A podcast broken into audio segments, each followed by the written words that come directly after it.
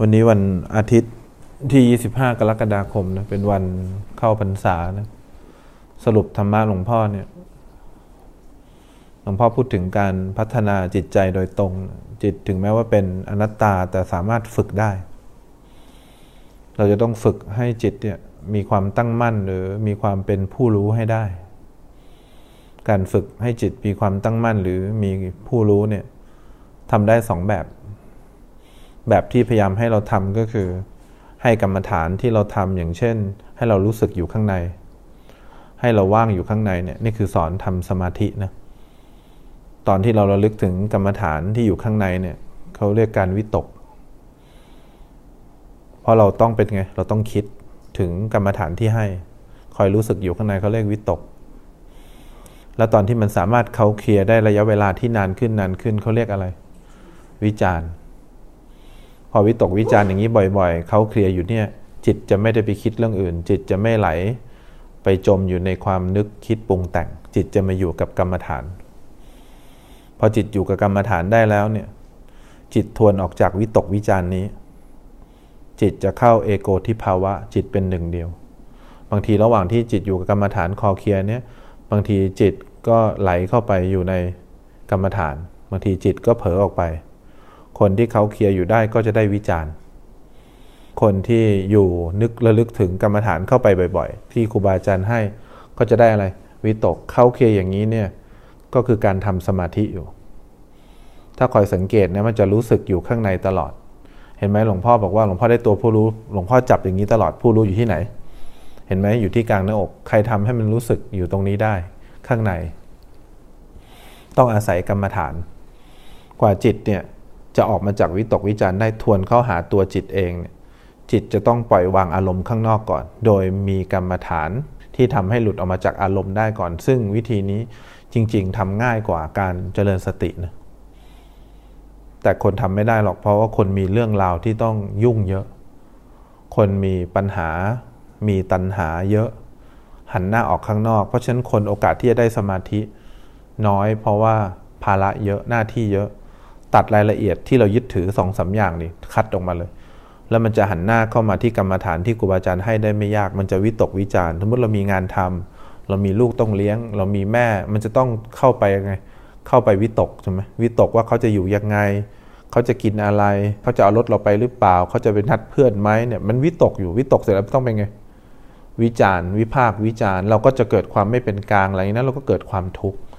นี่คือสิ่งที่เราไม่เคยฝึกจิตมาก่อน พอมีกรรมฐาน เขาบอกให้เรามีความรู้สึกอยู่ข้างใน รู้สึกอยู่ในกายไว้ รู้สึกอยู่ในใจไว้ บางคนก็ระลึกถึงอะไรความสุขใช่ไหม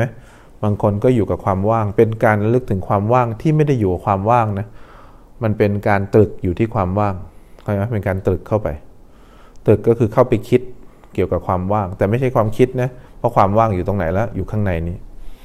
ถ้าเราระลึกเข้าไปบ่อยๆระลึกเข้าไปบ่อยๆเนี่ยเขาเรียกวิตก แล้วถ้ามันคอเคลียร์ได้มีระยะเวลาที่ 3 ครั้ง 4 ครั้ง 5 ครั้งเขาเรียกว่าอะไร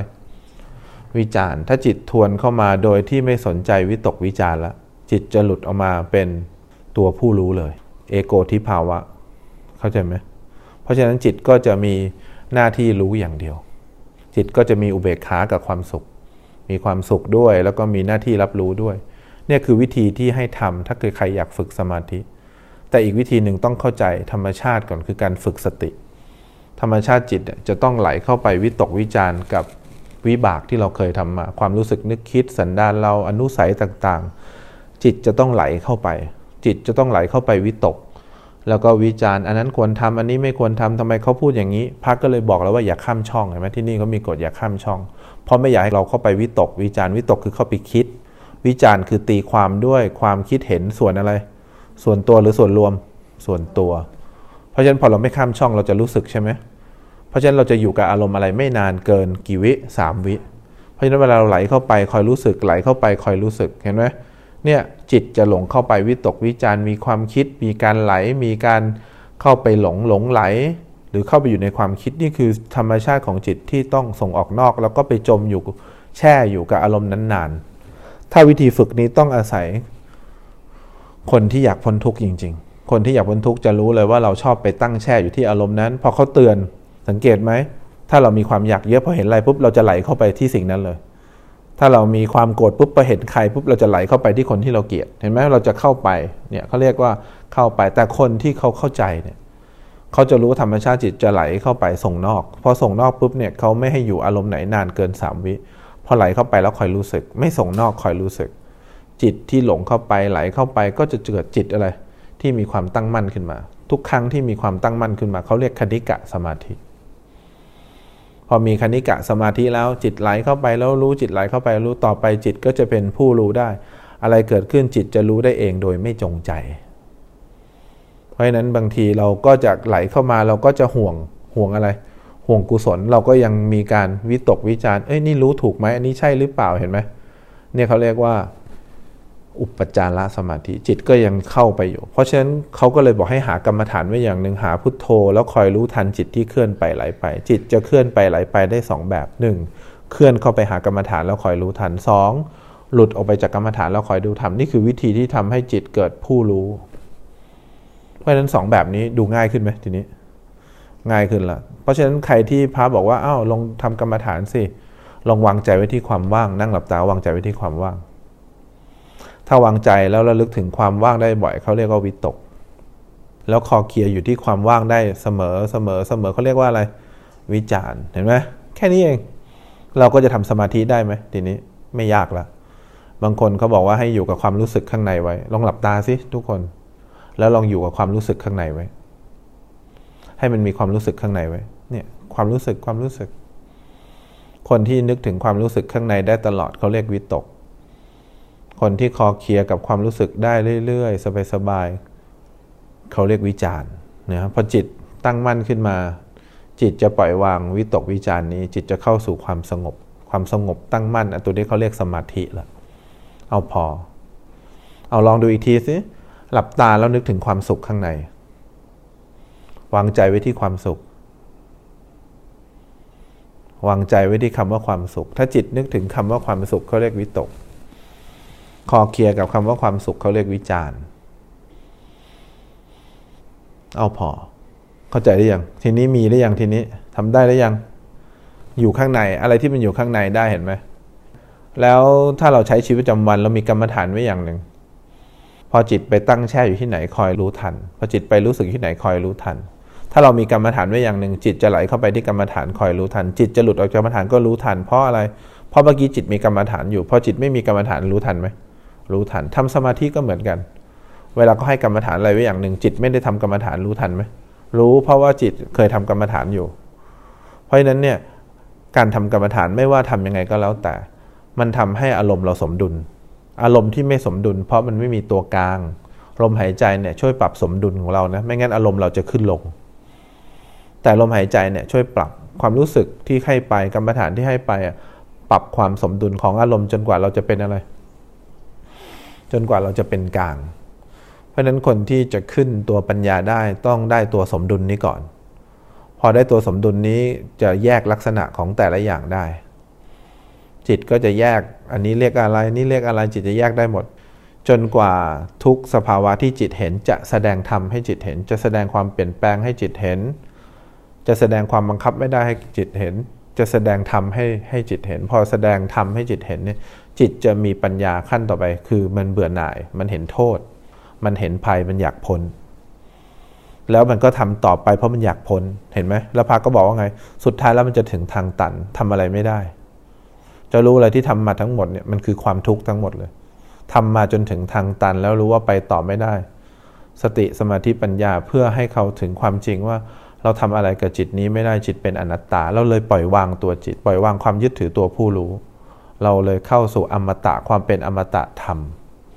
อมตะคือเราไม่ได้หวั่นไหวกับสิ่งที่เกิดขึ้นอีกแล้วกายจะเป็นยังไงก็ปล่อยให้มันเป็นอย่างนั้นมันไม่ใช่เรา จิตจะเป็นยังไงก็ปล่อยให้มันเป็น มันไม่ใช่เรา จิตจะพ้นพ้นจากอะไร พ้นจากความยึดถืออยากให้ดี อยากให้ดีที่สุดคือเราอยากให้จิตเนี่ย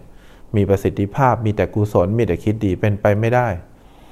ตอนนี้บางครั้งจิตก็รู้สึกอยู่ข้างใน บางครั้งจิตก็ไปเป็นผู้คิด เรามองไม่เห็นอย่างนี้เพราะจิตเรายังไม่ตั้งมั่น เราเลยมีความปรารถนาให้จิตมันดีอย่างเดียว เราอยากให้จิตมันดี เราอยากให้จิตมันมั่นคง เราอยากให้จิตมีสมาธิ นี่คือวิธีการทำจิตให้ลำบาก แต่ถ้าเราปล่อยจิตนึกออกไหมให้ไหลไปตามอารมณ์ จิตจะต้องลำบากในภายหลัง อาจจะมีความสุขในเบื้องต้น แต่บั้นปลายจะมีความทุกข์นึกออกไหมตอนจบ เพราะฉะนั้น สองอย่างนี้มันนำมาซึ่งความทุกข์แน่นอน เพราะฉะนั้นเนี่ยที่หลวงพ่อพยายามบอกวันนี้ทั้งหมดเนี่ยหลวงพ่อพยายามฝึกให้เราเนี่ยมีจิตใจที่ตั้งมั่น วิบากที่เราเคยทำมาไม่เป็นไร มันแค่ชักชวนเราไปเฉยมันเป็นแขกที่จรมา ถ้ามันเข้ามาเดี๋ยวมันก็ผ่านไป แต่ด้วยจิตใจที่ไม่ตั้งมั่น เราชอบตามแขกนั้นออกไป เราไม่รู้ว่าเรามีบ้านที่น่ารักอยู่เราชอบตามแขกออกไป แล้วก็ฟูมไฟแล้วก็โวยวาย พอตามออกไปแล้วแขกก็หายไปพอแขกไปเราก็ไปเคว้งคว้างอยู่ข้างนอก เราก็หลงอยู่ข้างนอก แล้วพอมีแขกเกิดขึ้นอีก เราก็ติดใจแขกข้างนอก เราก็เลยเป็นคนที่คิดไม่หยุดอยู่นอกบ้านตลอดเวลา แต่ถ้าเราเป็นคนที่มีบ้านมีกรรมฐานอยู่ บางครั้งเราก็อยู่บ้านบางทีก็เหงา บางครั้งมีแขกมาแล้วเราไม่อยากให้กลับเขากลับก่อน ถ้าเราดูอย่างนี้บ่อย ๆ เราจะเกิดความตั้งมั่นว่าอ๋อแขกทุกแขกเนี่ยแล้วเริ่มต้นนะแขกทุกแขกเมื่อมาบ้านเราต้องกลับไหม เราจะโกรธหรือไม่โกรธดีใจหรือไม่ดีใจ แขกที่เข้ามาก็ต้องกลับมาช้ามาเร็วบ้างขึ้นอยู่กับเหตุและผล พอเราเริ่มเห็นแขกนี้ให้เริ่มเห็นอารมณ์มันเกิดขึ้นบ้างเปลี่ยนไปบ้างอารมณ์เปิดขึ้นบ้างเปลี่ยนไปบ้างพอเราเข้าใจแขกแล้วเราจะวางใจกับแขกแล้ว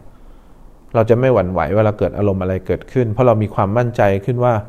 แขกทุกคนก็คือแขกวันยังค่ำที่จรมาแล้วก็จรไป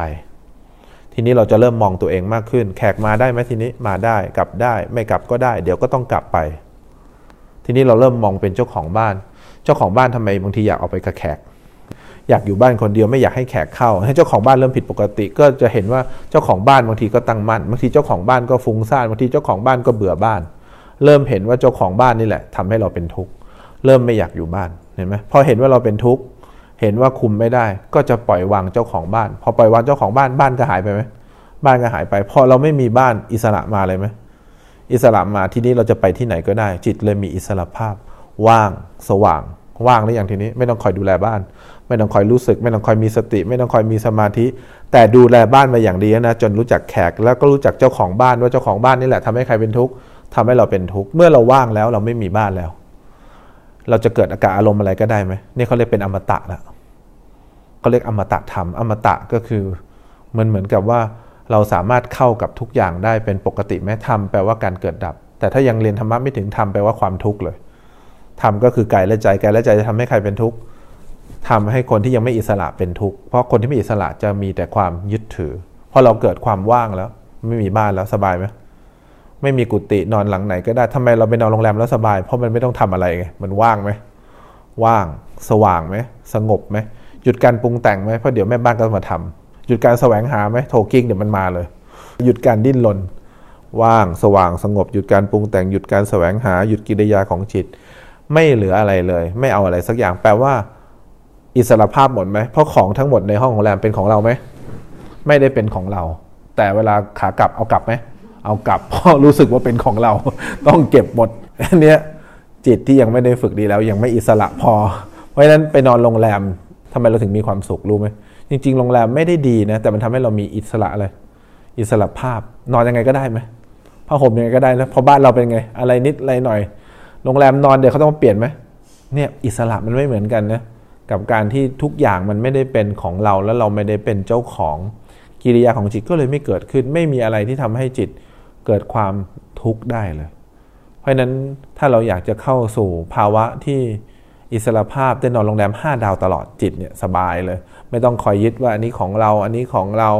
อันนู้นของเรากายก็ของเราใจก็ของเรา พัฒนาจิตผ่านรูปแบบ 2 แบบหนึ่งรูปแบบอะไรทำให้จิตได้ฌานหรืออยู่กับคำบริกรรมหรืออยู่กรรมฐานให้ได้เขาเคลียร์วิตกวิจารอย่างนี้ให้ได้ แล้วคอยสังเกตจิตใจตัวเอง วันหนึ่งจะทวนเข้าหาจิตจิต จะเป็นเอโกทิภาวะ จะเกิดความตั้งมั่นขึ้นมาได้ฌานอะไรฌานสอง หรือง่าย ๆก็คือ คอยรู้ทันจิตใจตัวเอง จิตไปตั้งแช่อยู่ที่อารมณ์ไหนคอยรู้ทันครูบาอาจารย์เขาจะแนะนำเราว่าข้อเสียเราเป็นอย่างนี้นะนิสัยเราเป็นอย่างนี้นะอย่าไปตั้งแช่นานอยากแล้วคอยรู้ทันโกรธแล้วคอยรู้ทัน ฟุ้งซ่านคอยรู้ทัน คิดไม่ดีคอยรู้ทันเขาจะชี้เราอยู่แล้วว่าอยากข้ามช่องเขาก็ประกาศอยู่แล้วว่าข้ามช่องเนี่ยมันทำให้เราไปตั้งแช่เขาก็เลยบอกว่าอย่าไปข้ามช่อง พอไม่ข้ามช่องเสร็จแล้ว เราก็จะเริ่มไม่แคร์สื่อ ไม่แคร์สื่อคือไง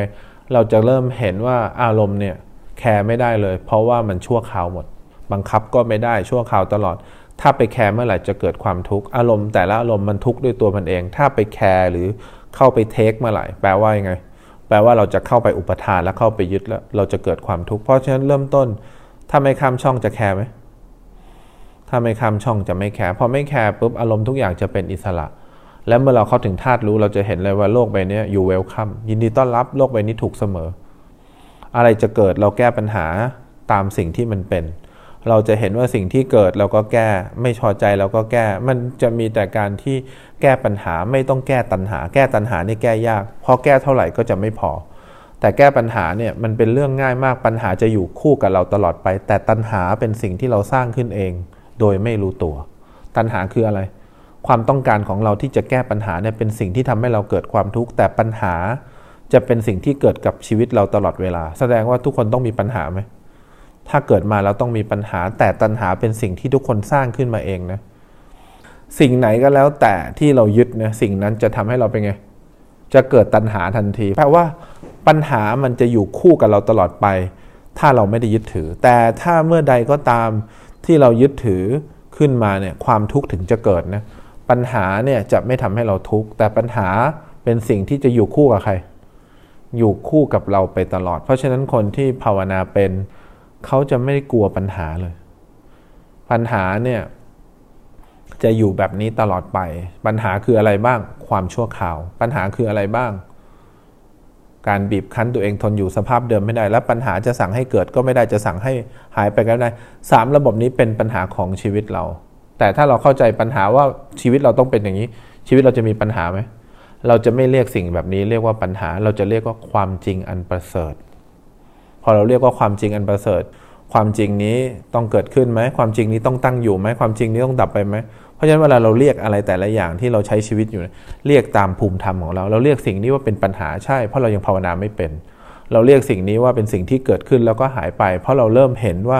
ความจริงนี้เริ่มมันมีซ้ำๆเหมือนกันหลายอย่างที่ออกแสดงธรรมเหมือนกัน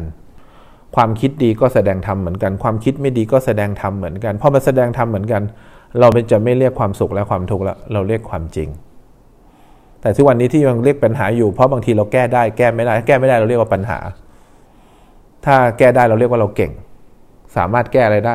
แก้ปัญหาได้ แล้วถ้าเกิดมันมาจากคนอื่น เราจะรู้สึกโทษเขา นี่คือสิ่งที่เราจะใช้ชีวิตแบบนี้ตลอดไป เพราะฉะนั้นหลวงพ่อเมตตา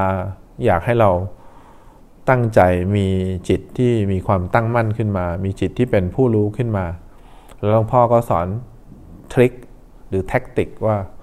ไม่ว่าคุณจะเป็นคนแบบไหนก็แล้วแต่ภาวนาเป็นไม่ภาวนาเป็น ธรรมชาติจิตจะส่งนอกแล้วชอบไปตั้งแช่ที่อารมณ์ ถ้าคุณทำอะไรไม่ถูกมีความง่วง ให้คุณหายใจเข้ามาสบายๆหายใจเข้าหายใจออก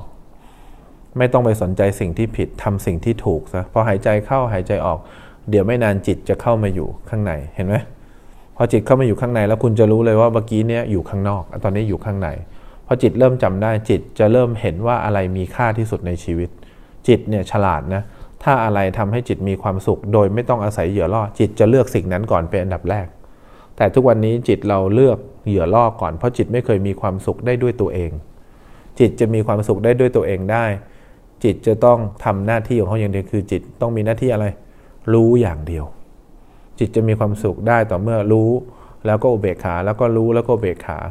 เพราะฉะนั้นแต่ถ้าจิตเนี่ยยังไม่สามารถที่จะมีความสุขได้ด้วยตัวเอง เราจะต้องสอนจิตใช่ไหมให้มีการรู้สึกตัวขึ้นมา เพราะฉะนั้นลองลองทำดู ลองสังเกตดู แล้วไม่นานจิตเราจะมีความตั้งมั่นขึ้น จิตเราจะเป็นผู้รู้ผู้ดู แล้วไม่นานสิ่งที่เราดูมาทั้งหมดจะแสดงทำให้เราเห็น แล้วเราก็จะเห็นสิ่งที่เรารักมากที่สุด แสดงทำให้เราเห็นเหมือนกันคือจิตผู้รู้ แล้ววันหนึ่งเราเมื่อถึงสุดทางเราจะเข้าใจว่าที่เราทำมาทั้งหมดก็เพื่อเป็นเพียงพิสูจน์ความจริงเท่านั้นเอง ว่าความจริงมันมีแต่การเกิดขึ้นตั้งอยู่แล้วก็ดับไปเราจะหมดความดิ้นรนทุกอย่างทั้งที่ทุกสิ่งทุกอย่างก็ไม่ได้เปลี่ยนไปเลย แต่จิตใจเราคลายทุกอย่างลง เพราะเราเข้าถึงความจริงอันประเสริฐ แค่นี้เองนี่คือ เขาเรียก how to ทั้งหมดของพระพุทธศาสนาโดยตรง เราก็ต้องไปหัดทำดู